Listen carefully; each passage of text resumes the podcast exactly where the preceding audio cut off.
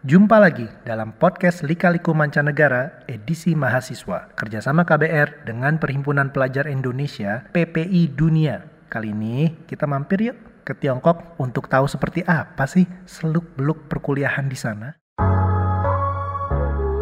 Stabilitas dan keamanannya itu cukup tinggi dan siapa pun, Iya. siapa pun pasti akan merasa aman ketika ke Tiongkok.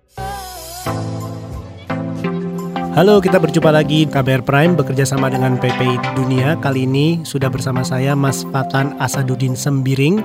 Beliau adalah Sekjen PPI Tiongkok dari 2013 ke 2014. Beliau juga mengambil S2 di UIBE Beijing, mengambil studi bisnis internasional. Uh, halo Mas Fatan. Halo, halo Ma- semuanya. ya, Oke, Mas Fatan, thank you atas waktunya untuk hari ini, Mas Fatan. Bisa nggak ceritain ke kita sharing gimana sejarahnya waktu Mas Fatan masih di Indonesia sampai akhirnya bisa belajar ke Tiongkok? Oke, eh, jadi S1 saya mengambil jurusan S1 eh, Kesejahteraan Sosial di Universitas Pajajaran di Jatinangor.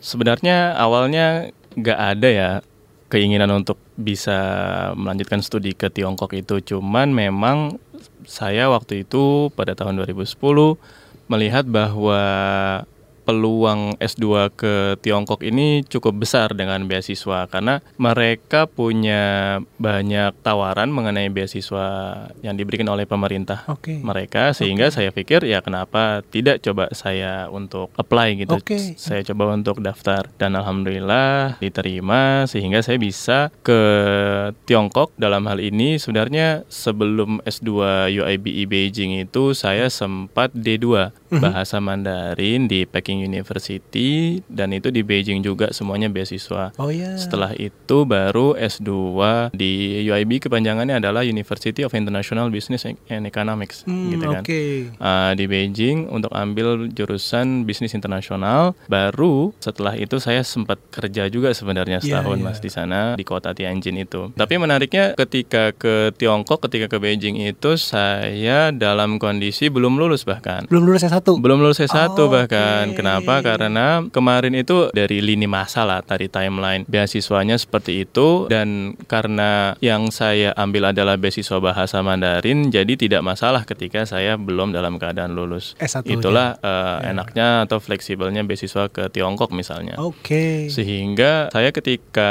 apa namanya dalam perjalanan ambil D2 bahasa Mandarin itu ketika tiba di liburan musim dingin tahun 2012 saya balik ke Bandung ke Jatinangor untuk menyelesaikan skripsi yang sebenarnya itu sudah tinggal sidang. Jadi Menarik. ketika sidang itu sudah yudisium dan ketok palu saya lulus, saya langsung balik lagi ke Beijing bahkan Menarik. Sampai Menarik. sekarang saya S1 itu saya nggak ngambil wisuda karena Iya. memang ketika upacara wisuda itu saya udah nggak di Indonesia lagi ya kan. Jadi Hmm. alhamdulillah empat tahun di Tiongkok itu saya orang tua nggak bayar. Terus hal yang menarik lagi sebenarnya kalau S1 saya ngambil kesejahteraan sosial itu yang sangat ilmu sosial gitu ya. S2 alhamdulillah saya diterima di eh, jurusan bisnis internasional.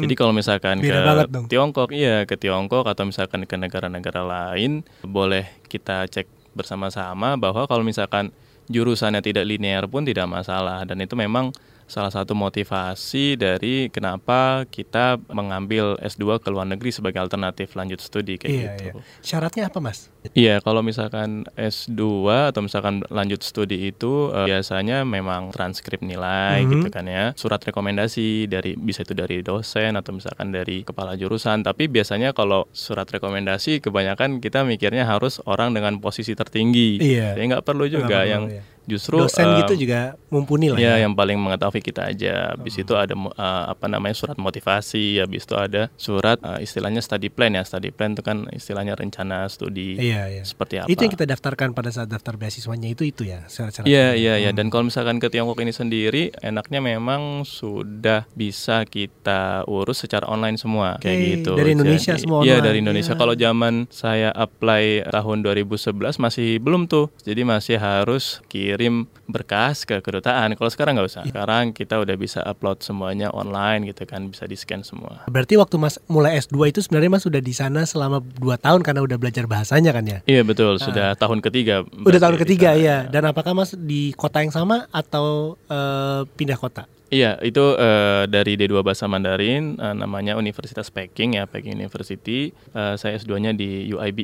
UIBE uh, ya. Itu sama-sama di Beijing. Sama-sama di Beijing. Gitu. Gimana waktu pindah ke kampusnya itu ada perbedaan kah kampus satu dengan kampus lainnya dan gimana environment di sana, Mas? Iya, saya dalam tanda kutip agak bersyukur okay. kenapa pindah kampus karena Peking University itu adalah kampus yang paling bagus satu Tiongkok gitu ya. Okay. Dalam artian saya saudara juga menyadari kalau lah lingkungan pendidikannya itu sangat kompetitif kalau di Tiongkok kayak okay. gitu. Ibaratnya ya ini mengenai hitung-hitungan kasar populasi lah ya. Yeah, Dan yeah. mereka 1,4 miliar, kita 260 juta. Jadi iklim kompetisinya itu ya berkali-kali lipat daripada uh, yang kita pernah alami di Indonesia kayak gitu kan. Mungkin kita kalau misalkan sama-sama sadar dan sama-sama pernah belajar S1 juga gitu kan, kita lihat bahwa ya kalau kuliah ya gitu-gitu aja gitu. Mm -hmm. Dalam artian lulus nggak lulus lulus gitu kan. Nah, tapi kalau misalkan kayak di negara seperti Tiongkok yang sangat kompetitif gitu kan, wah itu nggak bisa. Kalau nggak yeah. lulus ya nggak lulus. Kayak yeah. gitu. Di UIBE sebenarnya bukan berarti nggak ada tekanan juga, tapi yeah. memang kampus ini kampus yang bisa dibilang lebih rileks ya, karena jumlah mahasiswa asingnya itu ada banyak bahkan di kampus itu ada sekitar 300 orang Indonesia kayak gitu ya, yaitu baik itu mengambil S1, S2 yeah, yeah. atau misalkan D1, D2 bahasa Mandarin juga sehingga suasananya pun lebih santai lah. Sistem pendidikannya gimana masih sana? Apakah sama kayak di Indonesia ngambil SKS? Iya, uh, kalau sistem pendidikan sebenarnya sama ya. Uh, hmm. Kalau misalkan di Tiongkok dan ada di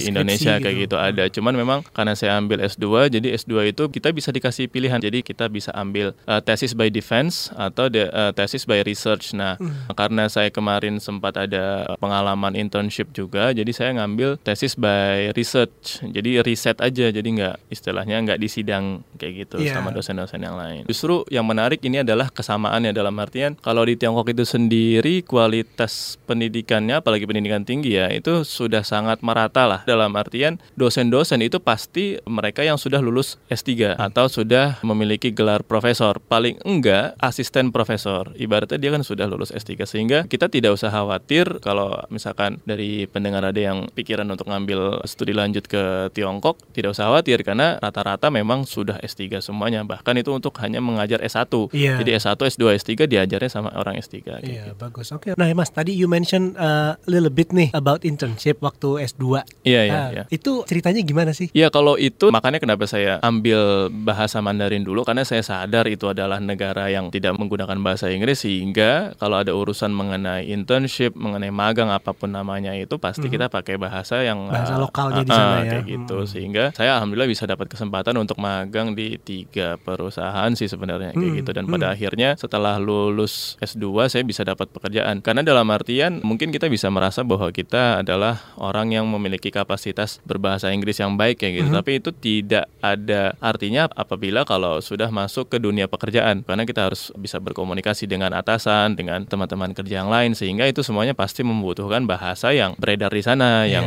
ya itu ya bahasa Mandarin kayak yeah. gitu. Sedikit keluar dari universitasnya. Yeah. Dari sisi negaranya sendiri, kultur-kultur di sana itu seperti apa sih karakteristik orangnya atau misalnya gaya hidupnya di sana? seberapa berbeda sih dia sama orang-orang di kita misalnya? Memang pertanyaan ini cukup banyak saya temukan ya, Mas. Jadi kalau orang Tiongkok sendiri otomatis dia memiliki karakternya sendiri kayak gitu. Kalau misalkan teman-teman yang Tionghoa di sini ya memang karakter mereka kan sudah Indonesia seperti itu. Jadi perbedaan-perbedaan yang mencoloknya cukup banyak terutama kalau misalkan bidang akademik ya mereka bisa dibilang sangat-sangat apa ya persisten kayak gitu hmm. dengan istilahnya mencapai cita-cita atau istilahnya mengejar mimpi-mimpi mereka kayak yeah. gitu. Dan kalau misalkan bisa dibilang kebudayaannya seperti apa ya istilahnya kebudayaan orisinil orang Tiongkok seperti itu. Jadi mungkin masih banyak yang apa blur ya mengenai kalau orang-orang Tiongkok yang di luar negeri atau misalkan keturunan Tionghoa di luar negeri itu sama dengan gitu kan yeah, iya, orang yeah, Tiongkoknya padahal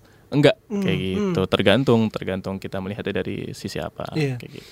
Jadi dari level gigihnya misalnya itu. Iya, yang jelas itu mereka sangat yeah. kompetitif lah dalam kompetitif. hal apa pun dan di sana karakteristik kompetitif itu ya tidak memandang gender. Hmm. Jadi kayak misalkan perempuannya gitu kan wanitanya itu juga sama-sama kompetitifnya dengan laki-laki dan itu yang paling fundamental menurut saya. Jadi kalau misalkan melihat kebudayaan di Tiongkok itu, wah ini perempuannya juga kerja keras juga Iya, gitu juga iya. mau studi S2 ke luar negeri juga keluar iya, iya. Tiongkok juga habis itu mau sampai S3 lah atau apalah gitu kan. Bidang pekerjaan pun wanita pun nggak kalah kompetitifnya sama pria itu ya. Iya benar. Di dunia benar, kerja benar, maksudnya. benar. Nah, Jadi eh, nggak ada perbedaan di di sisi itunya gitu. ya. Hmm. Bagaimana menghadapi kasus-kasus orang yang tidak bisa beradaptasi, misalnya dia butuh bantuan karena dia kesulitan, karena dia tidak bisa berkompetisi sebagus peer yang lainnya. Iya, jadi kalau misalkan di Tiongkok itu eh, kalau data yang saya pegang sampai sekarang ada sekitar 14 ribuan ya pelajar Indonesia, mau itu laki-laki, perempuan dari eh, berbagai macam latar belakang suku gitu kan. Ibaratnya kalau 14 ribu saudara itu jumlah yang cukup banyak ya dan kita di sana juga pasti ada PPI Tiongkoknya. Dan ingat, Tiongkok itu adalah negara yang ibaratnya merupakan rumah dari berbagai macam orang dari berbagai macam sudut dunia kayak gitu. Misalkan orang Korea aja di sana ada sekitar 66 ribu, orang Amerika ada sekitar 22 ribu, orang Jepang bisa sampai 10 ribuan seperti itu. Sehingga kalau pertanyaannya tadi apabila kita sendiri saudara kita nggak sendiri dan kita nggak akan sendiri seperti itu. Apalagi kalau misalkan eh, dari teman-teman ada yang bisa dapat beasiswa studi ke Tiongkok, beasiswa pemerintah namanya CSC gitu ya pemerin- eh, beasiswanya. Itu otomatis teman kita bukan hanya orang Tiongkok, bisa orang Sudan, bisa orang Amerika, bisa orang Inggris gitu ya. Jadi bisa orang Jepang juga sehingga kalau misalkan kita ada apa-apa sebenarnya pada konteks itu siapa pun kita bisa berteman gitu ya dalam artian seperti itu. Nah, kalau misalkan orang Tiongkoknya sendiri ya sepengalaman saya ya kalau kalau masalah caring gitu ya terhadap teman gitu itu sebenarnya sesuatu yang universal. Jadi otomatis yang mengenai kompetitif itu terletak di bidang-bidang akademis, pekerjaan, Iya. mencari nafkah gitu lah ya. Hmm, iya. Tapi untuk sehari-hari sih mungkin Iya, kalau sehari ini biasa, biasa saja. Tapi bagaimana dengan uh, toleransi beragama? Waktu Mas Fatan di sana, bagaimana situasi dan kondisi masyarakat di sana untuk uh, dalam hal beragama atau mentoleransi orang-orang yang mempunyai beragama dari sisi beribadah atau mungkin dari sisi menghargai atau mungkin mengakui gitu? Itu apakah ada pengalaman yang bisa di-share? Sejauh pengalaman saya lima tahun di Beijing dan Tianjin dan eh, apa istilahnya berjalan-jalan ke daerah-daerah lain di Tiongkok ya, saya eh, tidak melihat istilahnya ada diskriminasi atau intoleransi mengenai beragama, baik itu terhadap agama Islam, agama eh, Nasrani atau agama-agama lain. Kenapa? Karena yang mungkin halayak kurang eh, mengetahui adalah Tiongkok juga merupakan negara bangsa. Dalam artian Oke. apa? Eh, Masing-masing suku, masing-masing daerah itu mereka memiliki tatanan nilai-nilai sosial yang itu ada urusannya dengan kepercayaan. Oke. Sehingga masing-masing kepercayaan itu kan sudah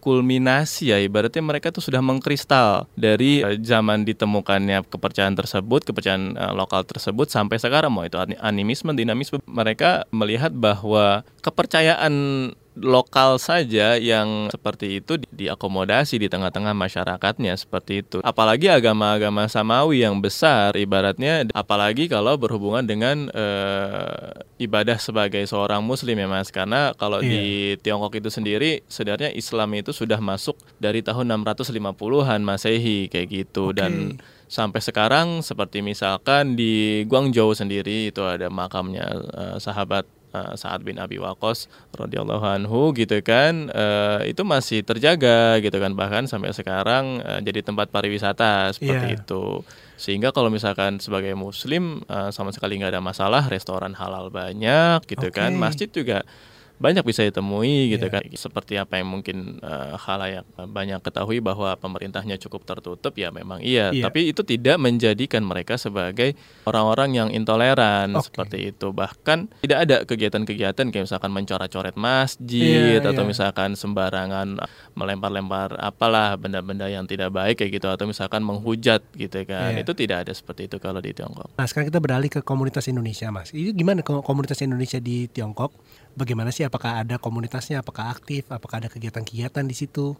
Sehari-hari sebenarnya banyak ya mas. Jadi eh, selain kita punya PPI, PPI Tiongkok gitu ya, yang terafiliasi oleh eh, PPI dunia seperti itu. Mhm. Ya kita juga ada semacam komunitas ibu-ibu atau misalkan eh, wanita karir seperti Ya, itu, atau misalkan bapak-bapak karir juga otomatis seperti itu. Berarti Jadi jumlahnya cukup banyak untuk mereka bisa bikin komunitas itu Mas? Iya jumlah cukup banyak, eh, tapi kurang banyak kayak Iya, gitu. Kalau kalau dari saya kurang banyak nih. Kenapa? Karena Tiongkok itu adalah satu negara yang besar dan itu sangat potensial uh, untuk orang-orang Indonesia punya punya aktivitas selain studi ke sana Iya, sebenarnya mau sekali. itu Iya, untuk uh, berdagang, Berdagang, meng- apa namanya melebarkan sayap-sayap bisnis Betul seperti sekali, itu. Tapi iya. kalau uh, di sana ya tidak ada masalah kayak gitu. Kita sering kalau kegiatan keagamaan semacam mengadakan pengajian kayak gitu ya, bisa mengadakan istilahnya kebaktian-kebaktian yang Iya. menggunakan fasilitas KBRI atau misalkan teman-teman Buddhis Manggala gitu kan sering juga pakai kegiatan-kegiatan untuk di KBRI seperti Iya, itu dalam iya. jumlah besar ya. Ya, diaspora Indonesia di Iya, Tiongkok oke. cukup besar dan itu semuanya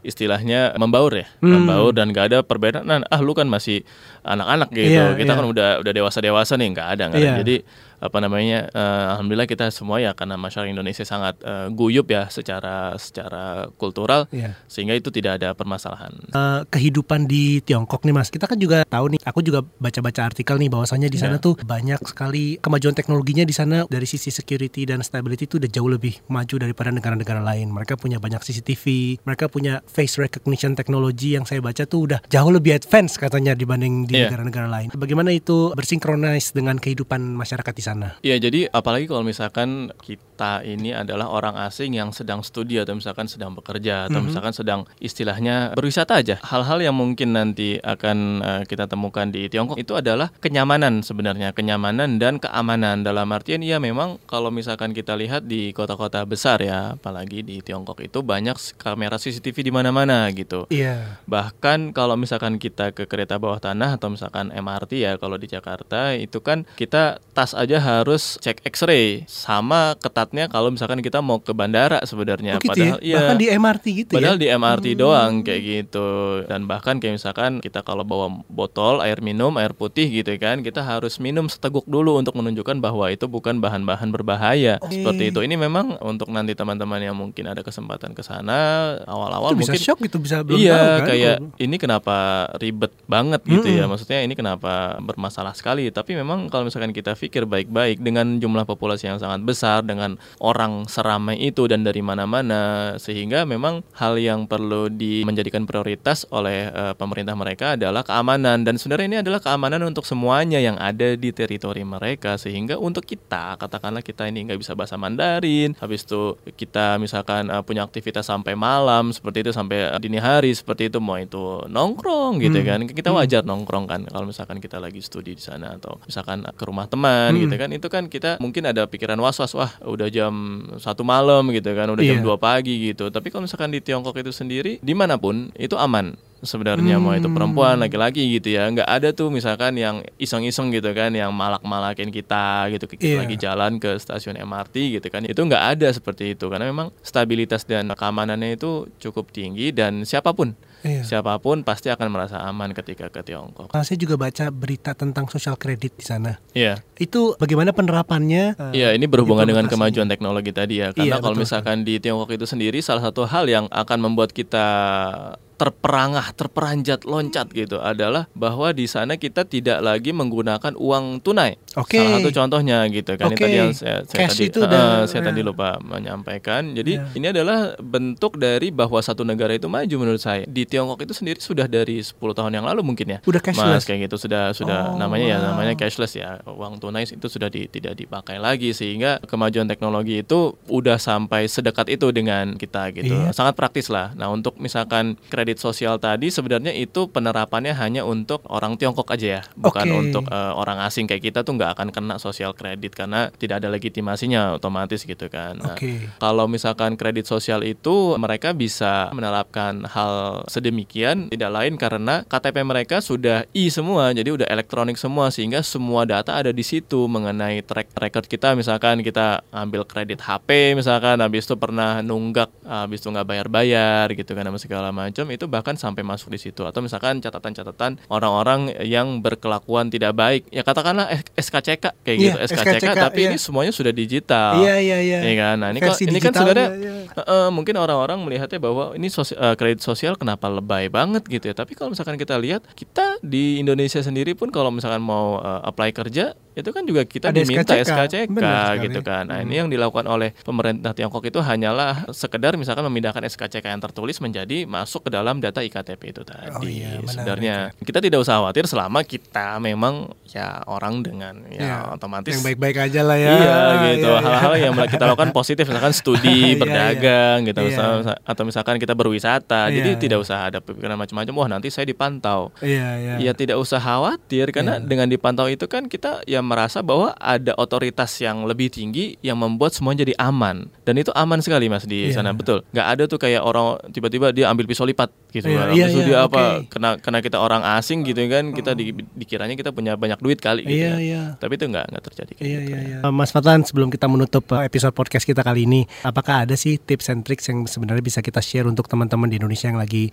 curious atau pingin tahu lebih tentang Tiongkok itu baik untuk bekerja ataupun untuk berkuliah di sana? Iya, yang pertama soal mindset itu ya. Yang kedua memang kita harus menyiapkan semuanya itu secara sungguh-sungguh, menyiapkan dokumen-dokumen, menyiapkan kondisi fisik karena nanti kondisi Hmm. fisik kita ada dokumen mengenai eh, pernyataan eh, sehat kayak gitu. Kan nggak Oh bisa iya, kalau oke. misalkan mohon maaf nih teman-teman yang istilahnya perokok berat kayak gitu. Itu mungkin bisa dikurang-kurangi gitu karena kalau nanti dilihat ternyata di surat pernyataan sehat itu kurang sehat dari segi apa paru-paru itu saya Bisa, pikir akan iya, bermasalah, bermasalah dari ya, dari oke. segi ininya gitu kan. Khawatirnya tidak optimal eh, studinya seperti Iya, itu. Oke. Mas Fatan, uh, terima kasih banyak atas waktunya untuk Ya, hari ini Mas sharingnya. Ya. uh, semoga bermanfaat untuk halayak semua. Demikian perbincangan lika-liku mahasiswa di Tiongkok episode kali ini bersama saya Bimo Bramantio. Kita berjumpa lagi di episode selanjutnya.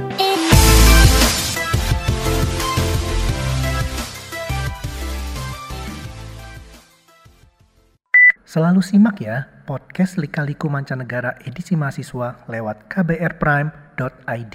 Akhirnya di podcast berikut kita dapat kesempatan nih menyelami cerita mahasiswa Indonesia di Estonia.